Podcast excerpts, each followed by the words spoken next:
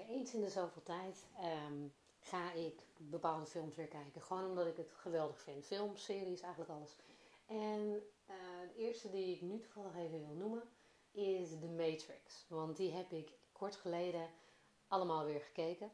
Ehm, en het grappige is eigenlijk altijd dat het idee van mij is van... Oh, die heb ik al lang niet meer gezien. Die moet ik eens gaan kijken. Maar dan gaat het vooral om deel 1. En dan heb ik zoiets als ik deel 1 heb gekeken van... Oh, laat ik deel 2 en 3 dan ook maar kijken. Want die horen er ook bij. Maar het is niet zeg maar zoals met andere uh, filmreeksen. Die ik trouwens ook allemaal nog ga benoemen. Maar bijvoorbeeld je hebt uh, de serie van Teken. zijn ook drie films. Maar dat zijn drie films die ik ook alle drie echt goed vind. Maar bij de Matrix moet ik zeggen, ik vind film 1 altijd echt wel heel erg goed. Um, een hele mooie setting van uh, hoe het leven de, dacht te zijn toen. En dat je dan erachter komt dat het niet het echte leven is. En dat je daar dan uit wordt gehaald. En natuurlijk de blue pill en de red pill. Echt gewoon ultieme keuze van wil je ignorant, dus onwetend leven en verder gaan met wat je doet. Of wil je gewoon de waarheid inzien, maar wellicht een minder fijn leven leiden. En uh, ja, dat vind ik gewoon een heel mooi, heel mooi concept, ook heel mooi neergezet. Allemaal de actiescènes zijn ook super goed, heel mooi gedaan. Uh, ik moet zeggen helemaal, ik bedoel, we hebben het over een film uit 1999. Dat is toch best wel uh, zo'n 20 jaar geleden. En dat ze daar toen al die dingen allemaal hadden, moet ik zeggen, vind ik leuk. Um, maar eigenlijk iedere keer kom ik daarna op een punt, als ik deel 2 ga kijken, dat ik zoiets heb van, oh, ik kan me dit helemaal niet herinneren. Terwijl ik van film 1 eigenlijk altijd alles kan herinneren. En van deel 2 en deel 3 denk ik dan iedere keer weer van, oh ja, ja, nee, dit, ja, dit komt wel bekend voor. Maar ik weet het niet precies meer. En dat heb ik iedere keer. Dat vind ik toch wel weer heel erg grappig. In deel 1 is dus eigenlijk de introductie van Neo, van uh, The Chosen One. Die, uh, uh, of nou, de The One die de Matrix zal bevrijden. Die wordt bevrijd uit de Matrix en die zal dan daarna iedereen gaan bevrijden. Dat is wat Orpheus, de leider van het verzet, zeg maar, denkt. En uh, wat hij gelooft. En Neo zelf gelooft er helemaal niet in. Maar dat is zeg maar een weg er naartoe. Um, dan daarna kwam in 2003 kwam de Matrix Reloaded. En daarbij ging het eigenlijk door op uh, het verhaal dat Neo the One is. En dat hij de het verzet zeg maar, moet gaan redden. En dat doet hij dan op een bepaalde manier. Of probeert hij dat. Het lukt hem nog natuurlijk nog niet helemaal. Er zijn niet voor niks drie films.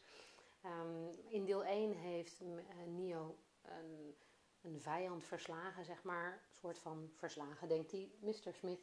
Maar Mr. Smith komt weer uh, lekker groots terug in deel 2. Wat het wel interessant maakt, want het is een heel andere manier van in de Matrix en later pas besef je dat het hier dan gaat om een virus wat zich verspreidt zonder dat het tegengehouden kan worden. En dat is wel heel mooi gedaan. Um, ja, ik moet zeggen dat verder deel 2 heeft voor mij niet heel veel echt bijzonders. Er zitten echt geloof me, er zitten hele mooie uh, actiescènes ook weer in. Het is echt super mooi om te zien. Heel veel schieten, heel veel uh, mooie dingen. En uh, Jada Pinkett Smith zit erin. Dat is ook natuurlijk niet uh, verkeerd om naar te kijken. Hartstikke leuk. Um, maar verder is het niet dat die film uit zichzelf apart staat. Voor mij. Dus um, een leuke film. Mooie visuals. Maar hij blijft dus gewoon niet hangen. En uh, daarnaast kwam namelijk The Matrix Revolutions. Revolutions. Het laatste deel. Um, waarin Neo naar de stad van de machines moet gaan om daar het lot van Zion, de laatste uh, vrije stad van de mensheid, te beschermen. En uh, ja, dat is zeg maar een beetje waar het om gaat en waar het om draait. En ook in dat uh, laatste, een van de laatste dingen die hij moet doen, is het virus Smith bevechten en kijken of hij de realiteit zoals die bekend staat kan redden. En of hij een vrede kan afdwingen tussen de machines en de mensen. En dat is zeg maar waar deel 3 eigenlijk om gaat.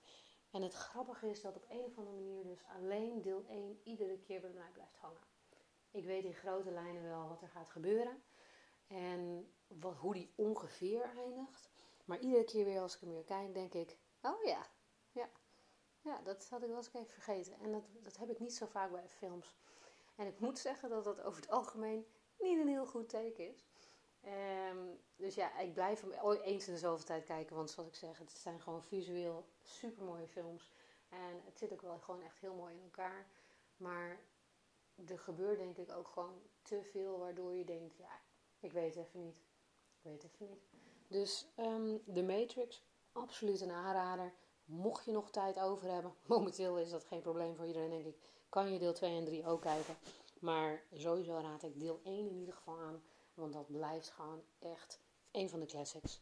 The Matrix met Keanu Reeves.